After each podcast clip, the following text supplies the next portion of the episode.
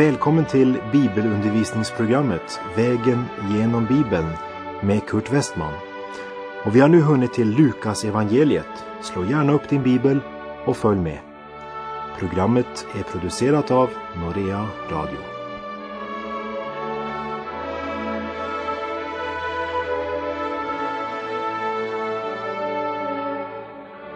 Vi avslutade med Lukas kapitel 4, vers 13 i vårt förra program och fortsätter därför med att läsa Lukas 4, 14. Med Andens kraft inom sig återvände Jesus till Galileen och ryktet om honom spred sig i hela trakten. Efter frestelsen går Herren Jesus vidare i Andens kraft. Frestelsen gör antingen det ena eller det andra med oss som enskilda. Antingen blir vi styrkta eller försvagade. Lidandet och prövningarna kommer antingen att styrka dig eller att göra dig missmodig. Precis som det är samma sol som får smöret att smälta och leran att bli hård.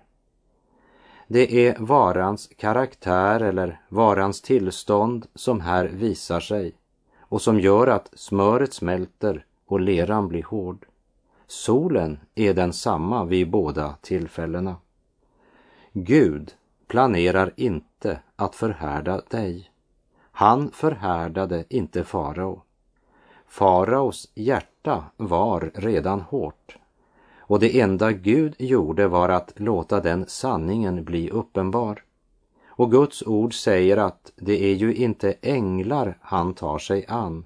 Nej, Abrahams ättlingar tar han sig an. Och därför måste han i allt bli lik sina bröder för att bli en barmhärtig och trogen överste präst inför Gud och kunna sona folkets synder, som det står i Hebreerbrevet 2. Herren Jesus Kristus blev människa och som människa behövde han styrkas, uppfyllas av Andens kraft. Och lärjungarna som vandrat med Jesus i tre år, sett hans under och hört hans bibelundervisning kunde inte bygga sin gärning på alla sina upplevelser plus tre års bibelskola med Jesus. Men när Jesus ska sända ut dem för att vittna säger han i Lukas 24, vers 48 och 49. Ni ska vittna om detta och jag ska sända er vad min fader har lovat. Men ni ska stanna här i staden tills ni har blivit rustade med kraft från höjden. Kunskap är en sak och den är viktig men andlig kraft och att vara uppfylld av anden, det är något annat. Vi läser vers 15. Han undervisade i deras synagogor och alla lovprisade honom. När Jesus efter frestelsen återvänder till Galileen sker något motsägelsefullt, nästan orimligt. Han blev lovprisad och förkastad. Men det är faktiskt möjligt det. Att lovprisa honom och ändå förkasta honom. Det är möjligt att sjunga sångerna om Jesus och likväl vända ryggen till konsekvensen av hans förkunnelse.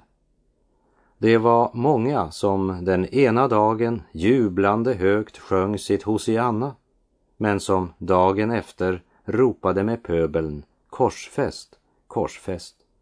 Han lovprisas i det ena ögonblicket och korsfästes i nästa.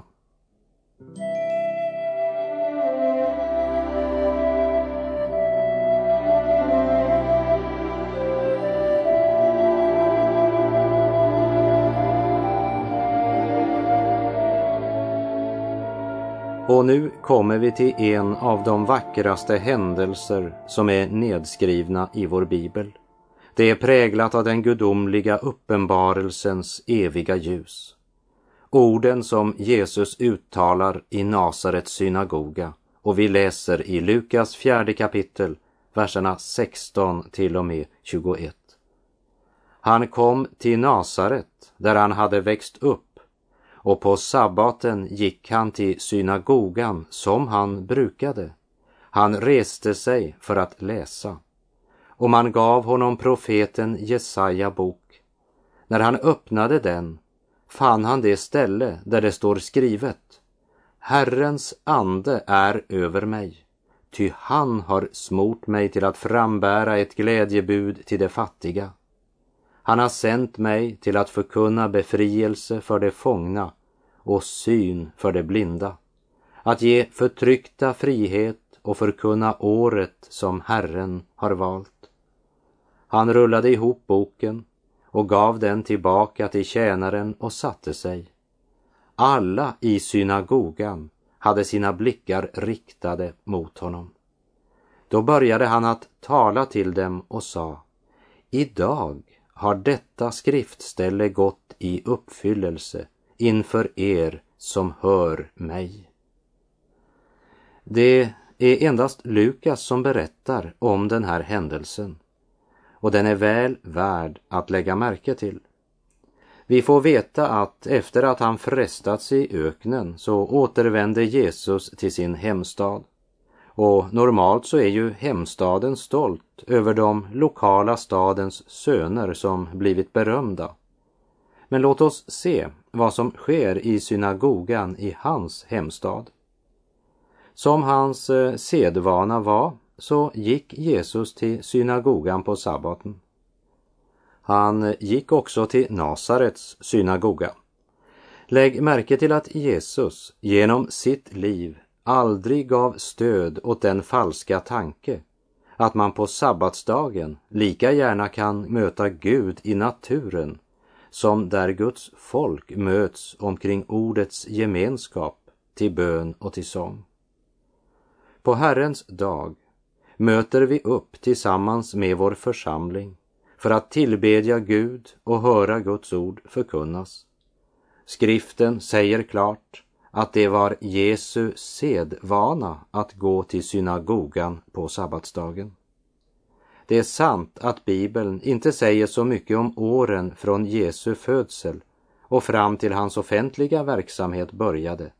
Men en sak vet vi också om hans barnaår. Var sjunde dag gick han i synagogan. Och när han nu återvänder till sin hemstad så gör han detsamma. Han går till synagogan. Man ger honom profeten Jesaja bok och han börjar läsa ifrån den. På den tiden var Bibeln inte indelad i kapitel och vers.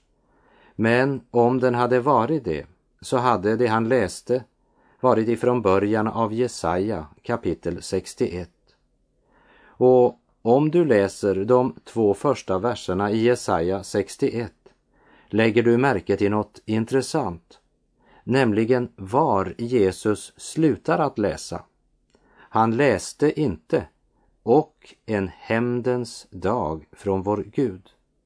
Men han avslutade med att förkunna ett nådens år från Herren, eller förkunna året som Herren valt. I vår översättning så slutar han faktiskt att läsa vid ett komma. Jämför Jesaja 61, verserna 1 och 2. Han nämnde inte alls hämndens dag från vår Gud. Han nämnde överhuvudtaget ingenting som kom efter denna del av texten. Vet du varför? Han såg på folkskaran i synagogan och sa, idag har detta skriftställe gått i uppfyllelse inför er som hör mig. Här är ett avsnitt i skriften som vid det här tillfället var uppfyllt fram till detta komma. Och det resterande, det skulle inte bli uppfyllt förrän vid hans återkomst. Tiden för Guds dom har ännu inte kommit. Vad är en hämndens dag från vår Gud? Det är den tid om vilken Gud har sagt Begär av mig så ska jag ge dig hedningarna till arvedel och jordens ändar till egendom som det står i Saltaren 2. Hur ska Gud ge hedningarna till arvedel? Ja, det står i nästa vers i Saltaren 2. Du ska sönderslå dem med järnspira. Som lerkärl skall du krossa dem. Så blir det den dagen då Gud kommer i ära, makt och härlighet. Det blir en hämndens dag för vår Gud. Det är Herrens stora dag och det ska ske när Kristus kommer igen. Första gången kom Jesus för att förkunna glädjens budskap för syndare så de kunde bli frälsta. Han kom uppfylld av den helige Ande för att förkunna frälsningens härliga budskap. Vi lever fortfarande i den dagen, evangeliets härliga dag. När Jesus kommer igen blir det en hämndens dag från Gud för alla dem som förkastade Guds evangelium. Vi läser Lukas 4, vers 22. Alla prisade honom och häpnade över det ljuvliga ord som utgick ur hans mun. Och de frågade, är det inte Josefs son? Alla prisade honom till att börja med. Men så ser man på honom och kommer ihåg honom som Josefs son, en timmerman. Och det krossade alla drömmar. Hur skulle han kunna vara Messias? Som det står i Första Korinthierbrevet 1.21. För sin visdoms skull lärde världen inte känna Gud när den mötte Guds visdom. Och så säger han i den följande versen i Första Korinthierbrevet. Så är det ju. Judarna vill ha underverk och grekerna söker efter vishet, men vi förkunnar en korsfäst Kristus. Det mänskliga ögat har svårt att se Guds frälsning. Medan gamla Hanna i templet, som hade en profetisk gåva, när hon såg Jesusbarnet åtta dagar gammal, så tackade och prisade hon Gud och talade om för alla att det här, det var den Messias de hade väntat på. Men de religiösa i Nasarets synagoga, som också prisade honom till att börja med, de såg nu bara timmermannens son. Han har ju trots allt vuxit upp här i Nasaret. Vi känner honom. Hur kan denna ringa timmerman ge sig ut för att vara Messias? De stöter sig på hans ringa person. Gör några under Jesus, så som det påstås att du har gjort i Kapernaum. De kanske trodde på allt ditt prat, men vi vet allt för väl vem du är. Verserna 23 till 27. Då sade han till dem, snart kommer ni med talesättet, läkare, bota dig själv och säger, allt som vi har hört att du har gjort i Kapernaum, gör det här i din hemstad också. Sedan sade han, sannerligen, ingen profet blir erkänd i sin hemstad. Jag försäkrar, det fanns många änkor i Israel på Elias tid, när himmelen inte gav regn på tre och ett halvt år och det blev svår hungersnöd i hela landet. Ändå sändes Elia inte till någon av dem utan till en änka i Sarefat nära Sidon. Och det fanns många spetälska i Israel på profeten Elihas tid och ändå blev ingen av dem botad, däremot Syrien Naman. Historien upprepar sig, säger Jesus. Profeterna Gud har sänt till er predikade för döva öron. Ni tog inte emot budskapet. Ni var inte mottagliga för Guds hjälp. På Elias tid, då hungersnöden var så stor och varade i tre och ett halvt år, så var lika väl otron större, så att ingen var mottaglig för hjälpen ifrån Gud genom profeten Elia. Inte ens någon av alla de många änkorna i Israel, men däremot en i det hedniska Sidon. Och vi läser 28 och 29. Alla i synagogan blev ursinniga när de hörde detta.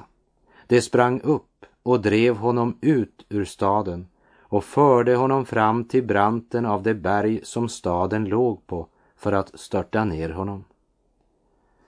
Bara för ett ögonblick sedan, i vers 22, prisade alla i synagogan honom och häpnade över de ljuvliga orden.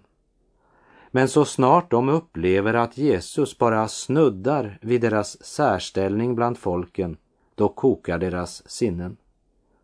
Synagogan, eller organisationen, hade blivit huvudsaken. Och den Messias som satte frågetecken omkring organisationen, han var inte välkommen. Sanningen var egentligen den att de bara inbillade sig att de väntade på Messias. I verkligheten hade det blivit deras hjärtesak att hålla institutionen vid liv. Och detsamma kan tyvärr ske i kyrkor och organisationer idag. Man vill ha en Kristus på sina egna villkor. Gärna evangelium, men inga angrepp på mina synder. Inget budskap som kräver total omvändelse och framför allt inget som kan upplevas som en dom över våra institutioner och våra halvreligiösa aktiviteter. Vad Jesus egentligen säger är att många hedningar ska före de namnkristna komma in i nådens eviga rike. Rasande förde folket i Nasarets synagoga Jesus till branten av det berg som staden låg på för att störta honom ner där. Ja, där evangeliet inte får verka förvandling av vårt hjärta, där verkar det förbittring, sa gamle Gustav Höjer. Och folket i Nasaret hade tänkt störta Jesus utför branten. Men Jesus gick rakt igenom folkhopen och fortsatte sin väg. För människan spår, men Gud är den som styr och Jesus stund hade ännu inte kommit.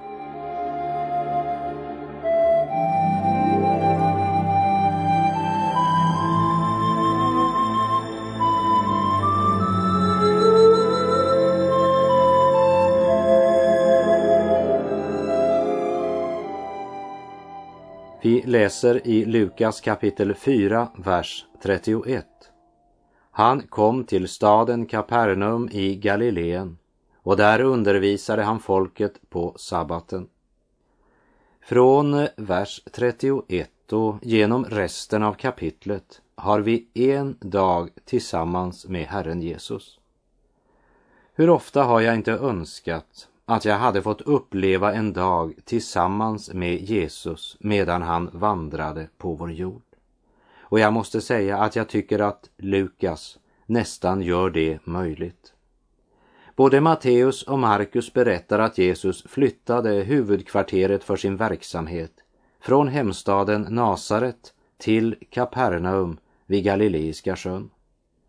Han gjorde det därför att människorna i hans egen hemstad inte tog emot honom. Och det kom en dag för Kapernaums folk då Jesus sa till dem O du Kapernaum, ska du kanske bli upphöjd till himlen? Nej, du ska störtas ner i dödsriket. Genom att Jesus gjorde Kapernaum till utgångspunkt för sin verksamhet så hade Kapernaum ett helt speciellt privilegium och en rik och stor möjlighet att få del i evangeliet. Men därmed också ett mycket större ansvar om man inte grep den möjligheten.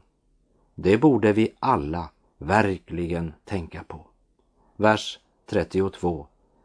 Det överväldigades av hans undervisning eftersom det låg makt i hans ord. När Jesus på sabbatsdagen undervisade i synagogan så förkunnade han inte som fariseerna eller de skriftlärda, men i andens kraft med gudomlig auktoritet.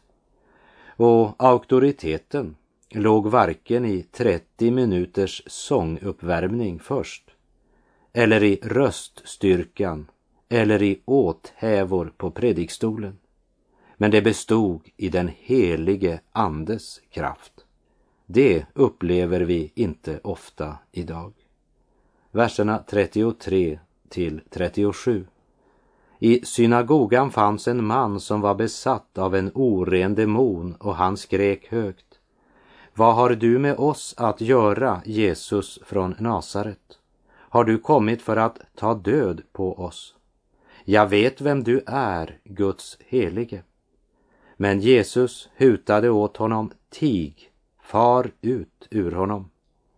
Demonen kastade omkull mannen mitt ibland dem och han for ut ur honom. Alla greps av bävan och frågade varandra, vad är det med hans ord?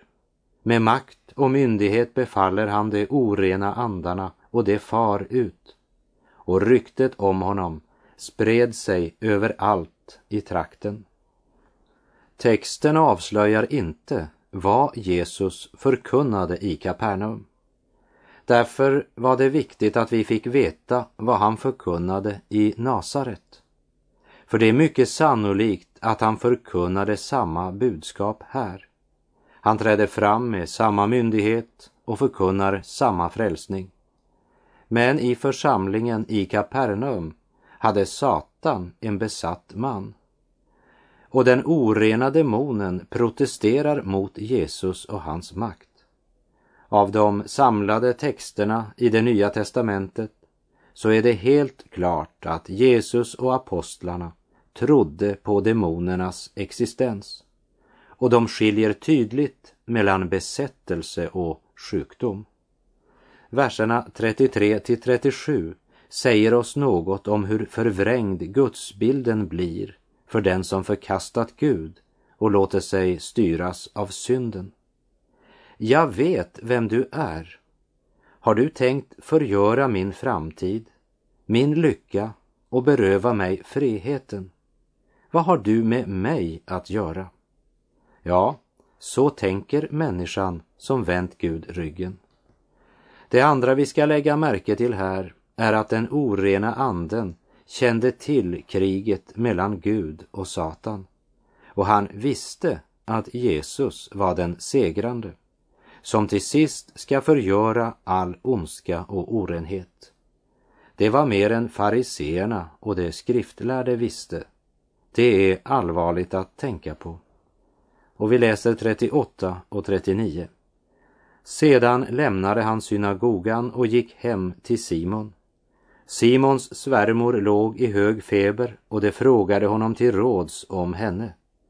Han gick fram och böjde sig över henne och talade strängt till febern och den lämnade henne. Genast steg hon upp och betjänade dem.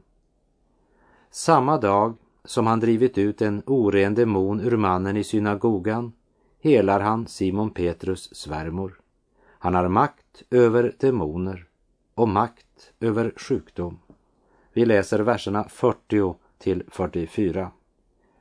Vid solnedgången kom alla till honom med dem som led av olika sjukdomar och han lade händerna på var och en och botade dem. Från många for det också ut demoner som skrek, du är Guds son. Han hutade åt dem och förbjöd dem att säga mer eftersom de visste att han var Messias. Tidigt nästa morgon gick han därifrån, bort till en enslig plats. Folket började leta efter honom och kom ända dit där han var och det ville hindra honom från att lämna dem. Men han sade till dem, jag måste förkunna budskapet om Guds rike för de andra städerna också. Det är därför jag har blivit utsänd. Och sedan predikade han i synagogorna i Judeen. Jesus hade börjat denna dagen med att undervisa i synagogan. Nu är det sent på kvällen och Herren går ut till skarorna som samlats och han går från den ene till den andre, driver ut demoner, helar från sjukdom, förlåter synder. När Matteus beskriver denna händelse i kapitel 8 så citerar han profeten Jesaja och säger för att det som sagts genom profeten Jesaja skulle uppfyllas. Han tog vår svaghet och han lyfte av oss våra sjukdomar. Och i Jesaja 53.4 står det.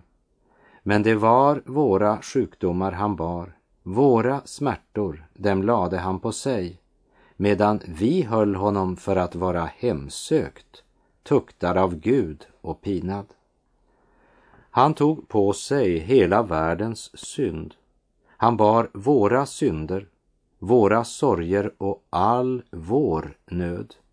Till trots för att nationen Israel den gången höll honom för att vara hemsökt, tuktad av Gud och pinad.